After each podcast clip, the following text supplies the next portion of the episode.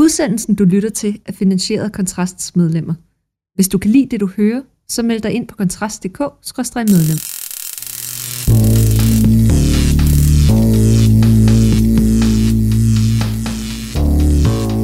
Hvordan skaber man et liv, som giver værdi og som giver mening?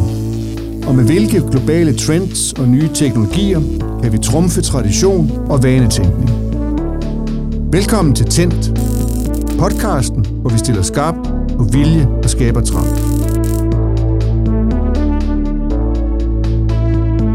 De fleste mennesker har ambitioner. Nogle vil måske ikke indrømme det, eller tale højt om dem. Andre vil rigtig gerne tale om deres ambitioner, især dem, de har på andres vegne. Men hvordan indfrier du bedst din egen ambition? Og hvordan undgår du at blive et op eller besejret af den? Det skal vi tale om i hele tre udgaver af Tændt. Så sæt dig godt til rette, find kaffen frem og lyt med i selskab med forfatter, selvstændig rådgiver og ekspert i Supertrends ledelse og meget mere, Nikolaj Tjen Nielsen, der sammen med en anden Nikolaj, nemlig Nikolaj Tillich, har skrevet den internationale bestseller Return on Ambition, A Radical Approach to Your Achievement, Growth and Wellbeing. Ja, så fik jeg hele titlen med. Nikolaj, velkommen til studiet. Jo, tak. Du bor til daglig i, København, undskyld, i, i Italien, syd for Verona, har du lige fortalt mig. Så du har taget turen til København, øh, og det er måske lidt koldere end dernede. Ja, en smule. Skal lige have en ekstra jagt til. Det er helt, helt klart. I første omgang og første runde her, der skal vi fokusere på noget af det grundlæggende øh, menneskelige aspekt, øh, der er forbundet med ambition. Både den personlige og nok også den, den øh, især den, den professionelle ambition. Hvor kommer ambitioner fra? Hvad udtrykker de? Og her kan vi måske med fordel spole en del år tilbage og møde Nikolaj, fem år Ja. Hvad var det, du var optaget Det ved jeg nemlig en lille smule om, hvad du var optaget af som femårig. Jamen, det er sjovt. Det er en af, de, uh, en af de klareste og en af de første minder, jeg har. Det er netop som femårig, hvor jeg vidste, at jeg skulle være fodboldspiller. Det er der mange uh, drenge, mange, mange, der har. Mange børn, der har, drenge og piger, men uh, for mig var det klokkeklart. Og der var ikke så meget sådan, hvorfor, det er ikke noget, jeg havde tænkt over, men det kom bare indfra. Professionel fodboldspiller? Professionel fodboldspiller, det skulle være min uh, karriere. Ja, det var jeg selv meget overbevist om. Og du arbejdede på det. Altså, jeg har indtryk af, at du var en, der, der gik op i træningen med ildhu. Jamen, det var jeg. Øhm, jeg gik benhårdt efter det. Jeg var på fodboldkostskole, og i flere år trænede jeg to gange om dagen, så det var noget, jeg virkelig tog seriøst. 17-18 øhm, år trænede jeg hver dag, to gange om dagen. Øh, spillede yndling Liga fodbold i Danmark men endte så med ikke at blive fodboldspiller. Der var noget med en skade i et, et, et, en scene heroppe i hoften, eller hvad var det? Ja, der var flere forskellige skader. Øhm, jeg indså så småt, at jeg aldrig ville blive lige så god, som jeg havde håbet. Øh, det var svært, øh, selv måske. Da andre kunne se, at okay, måske bliver det en længere vej, end, øh, end Nikolaj havde regnet med, så, øhm, så indså jeg det ikke selv. Det der med skaden, det var mere det der wake-up call, hvor jeg en dag fik en skade, og det gik op for mig, at øh, okay, det, øh, det er ikke den karriere, jeg alligevel skal forfølge. Nej, det var dråben måske. Den det var dråben. Jeg var 18 år. Øh, jeg var faktisk ude at løbe tur i løbet af vinterferien for at holde mig i form, og jeg tænkte, hvis jeg ikke kan løbe 5 km øh, sådan stille og roligt tempo, så kan jeg heller ikke holde til at blive fodboldspiller. Og så skifter du, øh, nu bliver vi lidt i det biografiske spor, for så skifter du øh, ja, spor. Ja. Øh, du kaster dig over det akademiske arbejde på CBS, forstår jeg. Ja, det er rigtigt. Det er rigtigt. Så tog et sabbatår og startede så på CBS, Handelshøjskole i København, Øh, det var altid meningen, at jeg skulle gå på universitet alligevel. Det var mere et spørgsmål om, om fodbold skulle være første prioritet eller ej. Øh, men kastede så min energi og, og øh, drivkraft ind i det akademiske, og så senere hen ind i det professionelle. Så hvis vi sådan skal rumme dig og sammenfatte dig i nogle få sætninger, mm. og med nogle få nedslag i din biografi, så er det vel ikke forkert at sige, at du altid har været drevet af ambition? Jeg har altid været øh, meget ambitiøs. Så det Lidt irriterende også, måske, som type, eller hvad? ah, det håber jeg ikke. Uh, men jeg har været på en rejse i hvert fald. Jeg har måttet lære at uh, håndtere mine ambitioner. Der har helt klart været episoder, hvor ambitionen uh, var for stærk, eller var for stor en drivkraft. Og så i dag vil jeg sige, at jeg er meget mere uh, bevidst omkring den. Og det skal vi tale meget mere om uh, senere, og også i et par senere podcast. Det her med, hvad der sker, når, når, når ambitionen ligesom tager magten fra en snarere end omvendt. Ja. Men allerførst, så skal vi vel prøve at placere ambitionen sådan lidt i, i sit menneskeligt koordinatsystem. Hvor er det? Hvad er det for noget? Hvad er det for en, er det noget grundlæggende, eller er det noget forbipasserende? Er det noget, man kan helt kan sige farvel til? Er det noget, nogle mennesker slet ikke har? Mm. Jamen, det er jo nogle store spørgsmål, og det var også øh, en af grundene til, at øh, medforfatter Nikolaj og jeg, vi, vi kiggede på det og skrev bogen. Øh, vi undersøgte ambition i, øh, i seks år, så der var, vi brugte rigtig lang tid på det. Interviewede øh, rigtig mange forskellige mennesker, surveyede et par hundrede mennesker. Altså, vi indså, at at langt de fleste har en ambition. Altså, det er noget, der er inde i os. Man kan sige, øh, man, mange kender Maslows behovspyramide, og vi har både de fundamentale, basale behov, men vi har også de høje behov omkring selvrealisering. Og for mig går det hånd i hånd, at vi har jo som menneske et behov for at gøre noget med vores liv, og ambition er så den drivkraft, som øh, bringer os frem. Og det gælder os alle sammen, mænd og kvinder og alle kulturer. Nu tænker jeg på de interviewpersoner, I har talt med. Hvor kommer de fra i verden? Det var på tværs af lande, på tværs af aldersgrupper, på tværs af industrier, både mænd og kvinder. Øhm, så ja, jeg vil sige, at langt de fleste har en ambition. Øhm, det kan være, at man ikke har fundet frem til, hvad den rette ambition er for en, eller hvad, hvad det gerne, man, man gerne vil. Men jeg vil sige dem, som... Det er de færreste, jeg vil mene, som vil have det fint med ikke at lave noget, altså som sådan med deres liv, og, mm. og føle sig tilpas med at ende, hvor de er i dag. Nu er jeg jo lidt ældre end dig, og jeg er jo vokset op med, med den her lov, altså den her... nu har jeg simpelthen glemt, hvad den hedder. Janteloven. Ja, janteloven selvfølgelig. Hvordan kunne jeg glemme den? Jeg vokset op med den som, som sidekammerat. Altså den, der siger, at du skal ikke tro, du er noget. Og, og det er ja. vi jo nogle stykker, der er vokset op med. Så for os er det her med ambition, det, lyd, det kommer nemt til at lyde som noget meget stort, eller mm. noget lidt firkantet, eller noget, ah, okay, øh, med lidt, med, tag, tag det med et græns salt. Andre vil måske tale om passion, eller lidenskab, eller jeg interesserer mig for frimærker, det er der ikke så mange, der gør længere, men alt muligt andet. Øh, hvordan kan vi placere ambition i forhold til passion og lidenskab og sådan nogle ting? Ja, altså vi har taget en bred definition af det, hvor man, altså ambition, det er den der drivkraft for at opnå en fremtid, som, en fremtid, som er anderledes end i dag. Og det er jo den, den bredeste forstand, det er jo både professionelt, men også på det personlige plan. Og hvis man kan forestille sig en fremtid, altså man kunne også kalde det en drøm, man har om fremtiden, øh, som er anderledes, så har man jo et eller andet sted en ambition. Man, man har noget, man gerne vil hen til. Øh, det vi så fokuserer mest på det, er, var, det var, hvordan man håndterer det der drive. Fordi der er mange bøger, der er skrevet omkring, hvordan man sætter mål og opnår dem.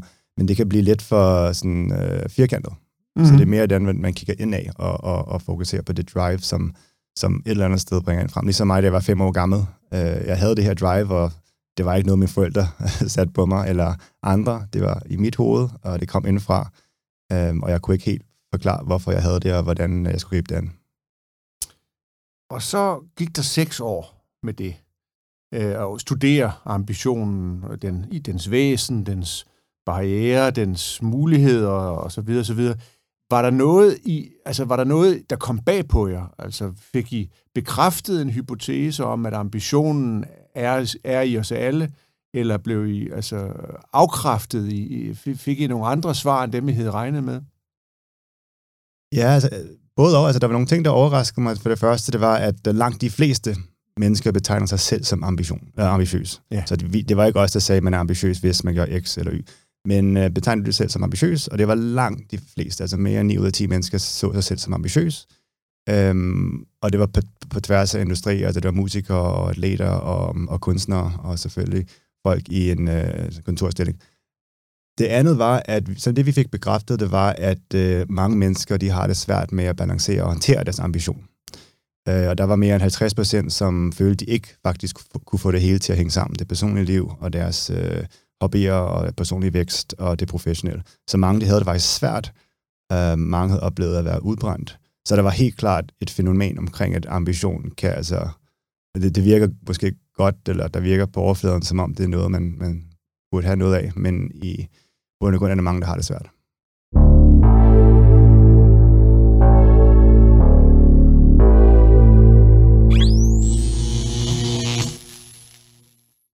Jeg sidder her, måske ikke til din store overraskelse nu, hvor du har klikket ind, men jeg sidder her sammen med Nikolaj Chen Nielsen, som er rådgiver og ekspert i øh, Supertrends, og også i ambitioner, og hvordan man indfrier dem.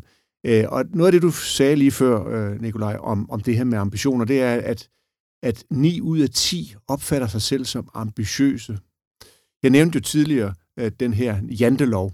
Øh, det lyder som om janteloven er pist borte, øh, hvis 9 ud af 10 mennesker, og det er sådan et bredt øh, sammensat øh, udsnit af vestlig øh, befolkning, sådan som jeg hørte, øh, opfatter sig selv som ambitiøse. Hvad blev der af janteloven? Ja, det er et godt spørgsmål. Øhm, jeg vil ikke sige, at de to ting øh, går sådan imod hinanden. Øh, det der med at være ambitiøs betyder ikke, at man skal være egoist, eller at man kun skal fokusere sig på sig selv. Jeg, tror, ambition, ambition som koncept er meget misforstået, og det er derfor, at der er nogle kulturer, hvor det er mindre favorabelt at være ambitiøs, og så er der andre kulturer, måske USA, hvor man skal være ambitiøs, man skal ligesom skabe sin egen fremtid. Øhm, men med hensyn til dit spørgsmål, så tror jeg, ja, at langt de fleste har det, den her, øh, det her behov for at opnå noget med deres liv. Og det betyder ikke, at det er på bekostning af andre, øh, eller at man sådan på en dårlig måde skiller sig ud i, i samfundet. Tværtimod kan det selvfølgelig være til gavn for samfundet. Det her med ambition, er, det interesserer mig, fordi altså, jeg kender jo mange mennesker, som siger, at de har en passion for noget. Det går jeg også selv rundt og siger, at jeg har en stor passion for cykelsport. Men jeg ved godt, at jeg ikke kan drive det, drive det til noget. Altså, jeg er for gammel og for langsom og, og alt muligt andet. Øh, de undsky, dårlige undskyldninger er nok af. Men at have en passion er jo mere sikkert. Altså, det, man er mere i en comfort zone, mm. end hvis man i hvert fald offentligt øh, indrømmer, at man har ambitioner øh, med hensyn til det ene eller andet eller tredje. Det er også noget, der kan ramme en efterfølgende som boomerang, hvis en sportsmand siger, jeg har ambition om at vinde OL i det og det. Hvis vedkommende så ikke gør det, så er det jo en skuffelse.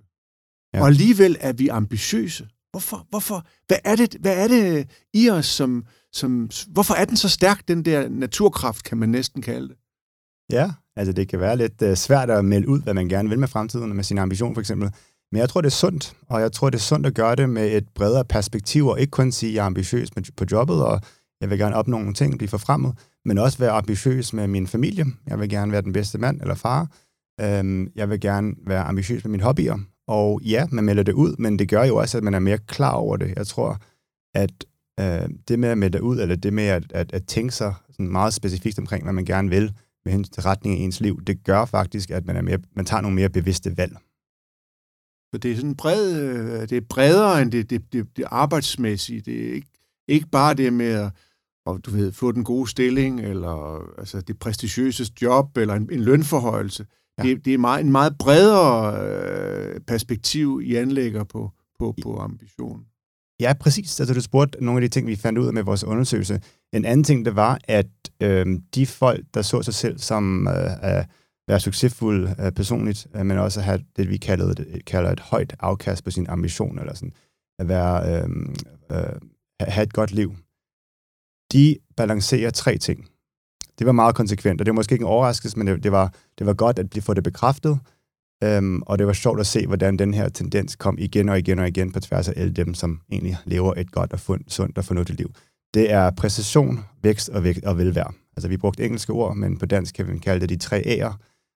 Det, det er interessant, fordi de tre ting skal forenes. Man skal have noget præstation, man skal have noget, hvor man, man, man opnår, om det så er på arbejde eller ved siden af, eller begge dele. Man, man skal have noget personlig vækst, og man skal have velvære. Og hvis man ikke har bare en af de tre ting, så falder de to andre i det lange løb. Så det er ikke nok for eksempel at fokusere på jobbet? Det er det ikke. Vi, og jeg har flere eksempler, hvor der er for eksempel øh, velvære, det er nok det nemmeste. Man har burnout. Man præsterer på jobbet, og man vokser rigtig meget personligt. Man vækster. Øh, men i det lange løb, så kører man død i det. Den, det er nok den klassiske.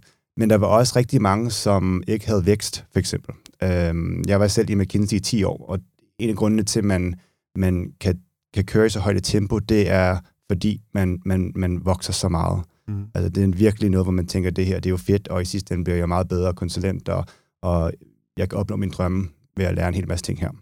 Så dem, der ikke har vækst, de keder sig normalt. Det kan godt være, at de har højt velvære, de har et godt job, det bliver godt betalt, men igen, i det lange løb, så kommer de nok til at tænke, okay, der er et eller andet, der mangler. Og så den sidste med præstation var der også et par stykker, øhm, som vi snakkede med en del, som sagde, jeg har det rigtig godt velværsmæssigt, jeg, jeg vokser, måske jeg er på universitetet, men jeg mangler et eller andet, altså præstationsmæssigt, jeg mangler et skub. Der er noget, der mangler i mit liv. Og det er også derfor, jeg, jeg tror, at, at man ikke stiller sig tilfreds med at, at hygge derhjemme, hvis man ikke har de tre ting. Og her er vi jo lidt tilbage i det biografiske spor. Altså, du nævner, du er konsulent hos McKinsey. Med din baggrund, øh, der er det jo en slags nirvana. Altså, øh, øh, du kan næsten ikke komme højere. Det er sådan en slags hellig hal. Øh, det er her, det sker. Det er ordentligt købet i Dubai, så vidt jeg husker. Det var Dubai New York, ja. Altså, du, altså, du er jo, på, der er du jo i slut 20'erne her, så vidt jeg kan regne ud. Øh, og alting kører for dig, men jeg fornemmer, at der alligevel, der, der møder du nogle overvejelser om de der tre punkter, eller er det om dem? Altså, at du, du kommer i tvivl om, om du har en, en balance mellem de tre punkter, der præstation, vækst og, og velfærd. Ja, ja men det er rigtigt. Uh, jeg kom ind i McKinsey, var enormt glad for at være der, og mit mål, da jeg kom ind, det var at blive partner. Og det var lidt af det der med fodbold. Jeg var um, uh, 24 år gammel, da jeg kom ind. Sådan rimelig, rimelig Det er tidligt, ja. ja. Og uh, jeg spurgte ikke mig selv, hvorfor jeg ville gerne ville blive partner. Det var bare det, man gjorde det var ligesom den rigtige karrierevej. Det og var... hvor lang tid, øh, nu spørger jeg måske dumt, hvor lang tid er det forventeligt, at sådan noget tager, hvis man overhovedet kan blive det? 7, 8, 9 år. Ja, det... Så der kigger du altså ind i ja. et langt forløb i forhold til din alder, ikke? Ja, det ja. gjorde jeg. Um, og som meget ambitiøs 24 sagde jeg også, at jeg ville blive partner på rigtig kort tid, og det skulle være den yngste partner og alt muligt. Um, det er sjovt at tænke tilbage, ambitionsmæssigt, at øh, jeg ikke rigtig formåede at øh, være bevidst omkring det. Så det er ikke, fordi det var, det var skidt som sådan, men det gjorde så, at jeg senere hen måtte stoppe op og spørge mig selv, eller stille mig selv de, de, de hårde spørgsmål. Og hvad sker der der? Altså, der er du så omkring 30. Er, der, der, bliver du ikke, der er du ikke blevet partner endnu, eller er du det? Eller? Øhm, jeg blev juniorpartner som 30-årig, okay. ja. Og det, var jeg, det er skridtet under, eller? Det er skridtet under, ja. og der var jeg rigtig stolt, men det var der, det begyndte, at der begyndte jeg at få nogle stemmer i hovedet, som, okay. som spurgte ind til, om jeg, om, om jeg om Kan jeg, du ikke beskrive sådan helt konkret, hvad, hvad er det, der sker der? Altså, får du udslet, eller altså, er, du, er du brændt ud, eller falder du om kul, eller øh, skrider du for kæresten, eller altså, hvad er det, der sker sådan øh, i de der ting er jo ikke adskilt. Det private og det, og det arbejdsmæssige Nej, det hele jo, hænger sammen. Er, hænger jo sammen, som du også antyder. Hvad sker der der? For mig personligt var det meget gradvist. Der var mange af dem vi interviewer, som havde et sådan aha-moment, øhm, eller et oh shit-moment, altså hvor der er noget, der desværre ikke er så godt, der sker i deres liv. Øhm, for mig var det gradvist, og det tog nok øh, to år, for at jeg sagde til mig selv, at jeg, okay, jeg, jeg vil ikke blive partner. Jeg vil gerne lave noget andet, andet med mit liv. På den personlige front øh, gik det faktisk rigtig godt. Øh, jeg er blevet gift i mellemtiden, og, og det hele kørte faktisk. Men det var mere, at jeg kunne mærke, at jeg ikke var glad øh, dybt, dybt inde, altså personligt. Øh, og jeg trives ikke på jobbet, og at jeg ikke så mig selv at være konsulent i fremtiden øh, hos McKinsey. Det er jo ret dramatisk, altså hvis vi nu skal altså, huske på den her øh, ambitiøse unge mand, som kommer ind øh, ret tidligt i et internationalt foretagende, som har det fineste navn i verden, så vidt jeg ved, i den branche, øh, og har arbejdet hårdt på at at indfri alle øh, målbare øh, hvad hedder det, øh, trin på, på, på skalaen der, på, på rangstien, og lige pludselig så, ser, så siger du til dig selv, og føler dybt inde, at du skal ikke fortsætte med det her. Ja, og det er sjovt, fordi det var ikke, det var ikke vækst, der var noget galt med. Det var faktisk heller ikke den personlige del velvære. Altså selvfølgelig ville jeg gerne arbejde mindre og øh, have mere tid til hobbyer og, og familie. Ja, for hvor meget arbejder du her på det tidspunkt? Ja, der arbejdede jeg minimum 12 timer om dagen ikke minimum. Så det var, det var, en, det var et livsstilsvalg. Ja. Meget rejseri. Øhm, på det tidspunkt, der arbejdede min kone også meget og rejste meget, det gjorde stadigvæk, men vi fik det til at køre rundt. Så det er sjovt, at på et eller andet sted kan man sige, det var sjovt, at det ikke var vækst eller velvære, der var noget galt med. Det var præstation. Og præstation er ikke lige med arbejdsplads. Fordi det her både, det skal også indeholde mål, man sætter for sig selv. Og det, jeg følte, det var, at jeg er ikke i den karriere, som jeg burde være i, og jeg indfører ikke mit potentiale og gør den forskel, jeg kan gøre i verden gennem McKinsey. Så det er arbejdspladsen faktisk, altså mest af alt, øh, nu skal du ikke sidde og bitche, i hvert fald ikke offentligt måske, om McKinsey, men hvis vi nu oversætter det til den type af arbejde, det er kontorarbejde, det er 12 timer om dagen, der er meget rejseri. Hvad er det, der ikke øh, indfrier dine ambitioner der? Ja, altså McKinsey er et kanon sted at være, og der er, altså McKinsey laver nogle ting, som der ikke er andre, der kan udføre efter min mening. Så det var ikke noget med McKinsey at gøre. Jeg tror, når man, når man har de her store aha-momenter, så er det jo mere omkring ens selv, frem for ens omgivelser. Det er jo, det er jo nemt at give omgivelserne skylden. Og det var slet ikke det, der var problemet. Så jeg, jeg ville gerne øh, være mere thought leader. Jeg vil gerne skrive bøger. På det, du? Mere tænksom, eller? Uh, thought leader, altså Ja, ja. at, at komme ud med nogle øh, vinkler og synspunkter, og på det tidspunkt- var jeg i gang med at skrive øh, faktisk to bøger i, i, på samme tid. Den første og den anden bog, jeg, jeg udgav. Men jeg kunne se, at det var det, jeg gerne ville bruge mere tid på, øh, frem for at være frustreret og føle, at jeg ikke havde tid nok. Øhm, så jeg kunne bare se, at jeg, jeg ville gøre en større forskel i verden ved at have mere tid til at tænke og skrive, øh, komme ud, ud, ud med nogle ting, øhm, og så senere hen bygge nogle øh, andre projekter op. Så man kan vel sammenfatte det sådan, at du på det her tidspunkt, du mangler egentlig ikke noget. Altså, du er ovenikøbet gift, og du har skal man sige, et socialt netværk, selvom du arbejder meget. Jeg går også ud fra, at dine kolleger har været venner i en eller anden forstand. Det bliver de jo næsten nødt til at være, hvis man har tilbringer så meget tid på kontoret. Øh, men du får en ny ambition. Altså midt, øh, jeg skal lige prøve at forstå det, fordi midt i ambitionernes altså, katedral, McKinsey, der får du en, en ambition om, det her, det er ikke nok. Jeg skal også være thought leader, eller hvad du kalder det, altså en, en tænksom, øh, efterhånden øh, ikke længere ung, men yngre mand, øh, og du har noget mere, du gerne vil ud med. Ja, altså det er helt oppe i de, de, de højere trin af, af Maslow, hvor jeg havde det fundamentale på plads, øh, og det, der begyndte jeg at stille mig selv de store spørgsmål. Hvorfor er jeg på jorden, og hvad er det, jeg gerne vil med mit liv, øh, og hvordan kan jeg bedst trives? Så det var nogle hårde, svære spørgsmål. Podcasten er betalt af Kontrasts medlemmer. Kan du lide, hvad du hører? Så bliv medlem på kontrast.dk til en god intropris. Vi har brug for din støtte. Det er, det er jo ikke alle for ondt at have øhm, den drivkraft, som du tydeligvis har haft der, øh, i, eller, fra, du var, helt- fra du var fem år. Du lander et sted, hvor tingene bare kører, men det kører ikke nok. Og så skal du, så, så, så, så begynder du at stille nogle spørgsmål, som jo er, ja undskyld mig, de er jo lige så gamle som øh, den vestlige civilisation. Altså, hvorfor er jeg her? Hvad skal jeg? Øh, hvor, hvor, hvordan kan jeg gøre en forskel i verden? Altså, det, det er jo meget store ambitioner. Jeg ved godt, det er også nogle udtryk, som går igen altså i børnehaven og i skolen og blandt politikere. Vi skal alle sammen gøre en forskel.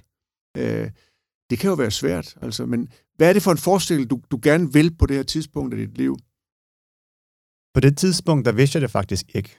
Det var mere, jeg kunne mærke, at jeg kunne fornemme, at det var ikke øh, at være konsulent. I hvert fald ikke på det tidspunkt. Og jeg kunne mærke, at jeg gerne ville øh, have tid til at tænke over nogle store spørgsmål. For eksempel, hvordan man øh, kan realisere sin ambition, som så senere hen blev til en bog. Så jeg kunne, mere, jeg kunne mere mærke, at det var det forkerte løb, jeg var inde i. Og så er der alligevel, til trods for, at det kan være diffus, det her med, hvor er jeg henne, og hvad skal jeg, så er der et mål.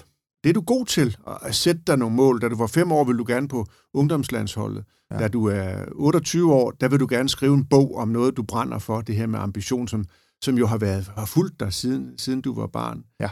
Øh, og så danner du parløb med, med en anden Nikolaj. Øh, hvordan kommer det i stand?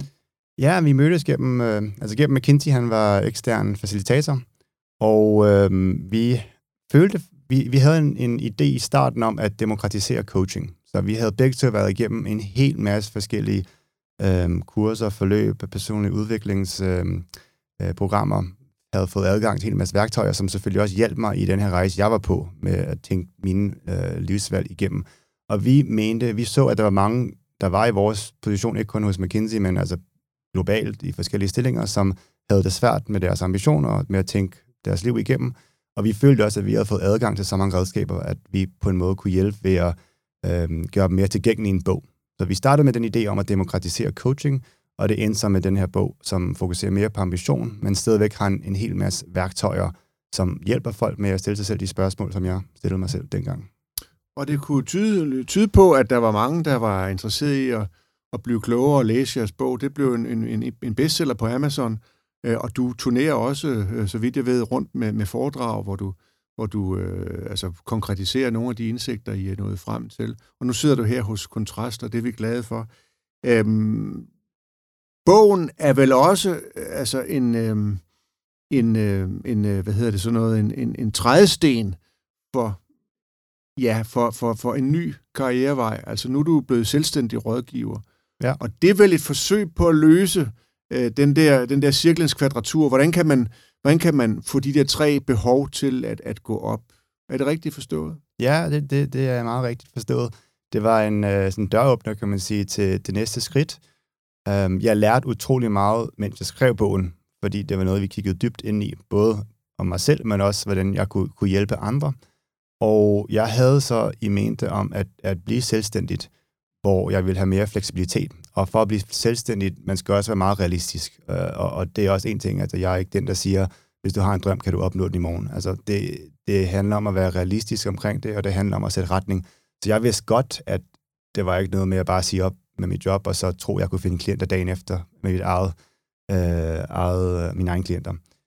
Jeg arbejdede faktisk hos en, et edtech startup, som så blev opkøbt af Workday i halvandet år efter McKinsey. Så der var jeg også meget realistisk ved at sige, jeg har den her, øh, jeg vil gerne blive selvstændig, men jeg venter faktisk halvandet år. Så du havde sådan en slags parentes eller en vente overgang, altså en, en bro, ja. altså fra det faste McKinsey-job til, til, til selvstændigheden. Der er sådan en mellemstation. Ja. Prøv, hvorfor Jamen. er det nødvendigt? Hvorfor var det nødvendigt for dig på det tidspunkt?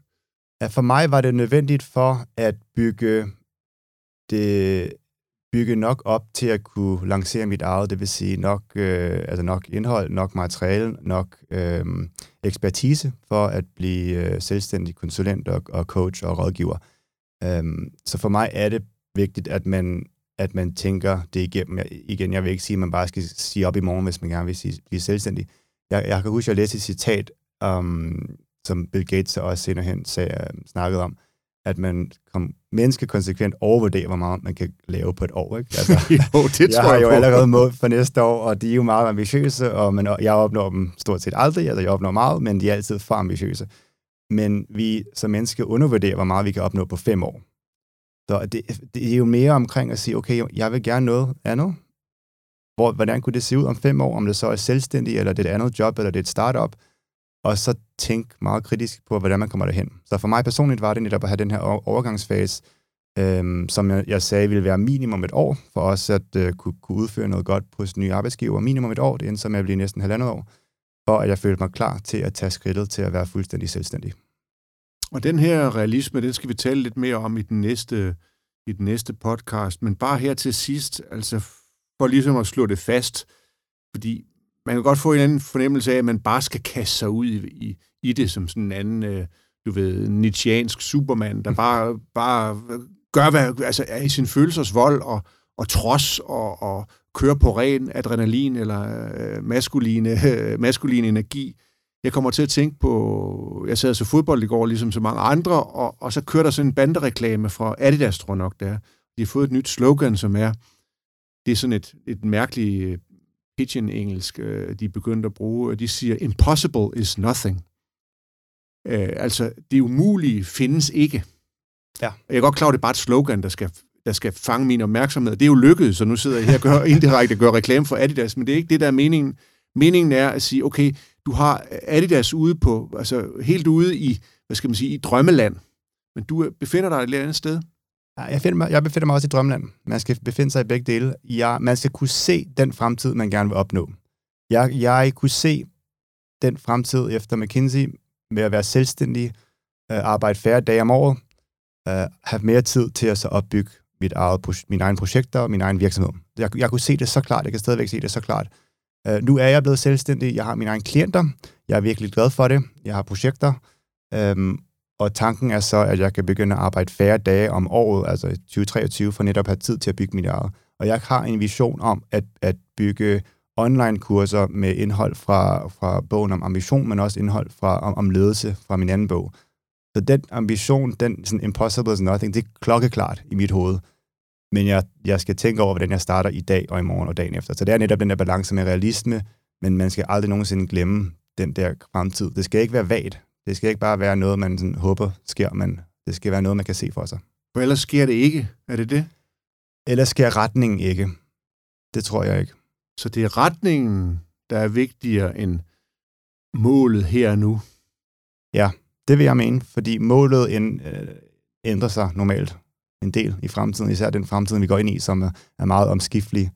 Men retningen og, hvad skal man sige, hvor stor den er, og i hvilken omfang man gerne vil nogle forskellige ting. Igen, det er ikke kun arbejde, det er også på det personlige plan. Jeg har også en vision om, hvor, hvor meget tid jeg gerne vil have med familien, og hvilken hobby jeg skal dyrke. Alt det skal hænge sammen i den fremtid, man så i sidste ende kreerer for sig selv.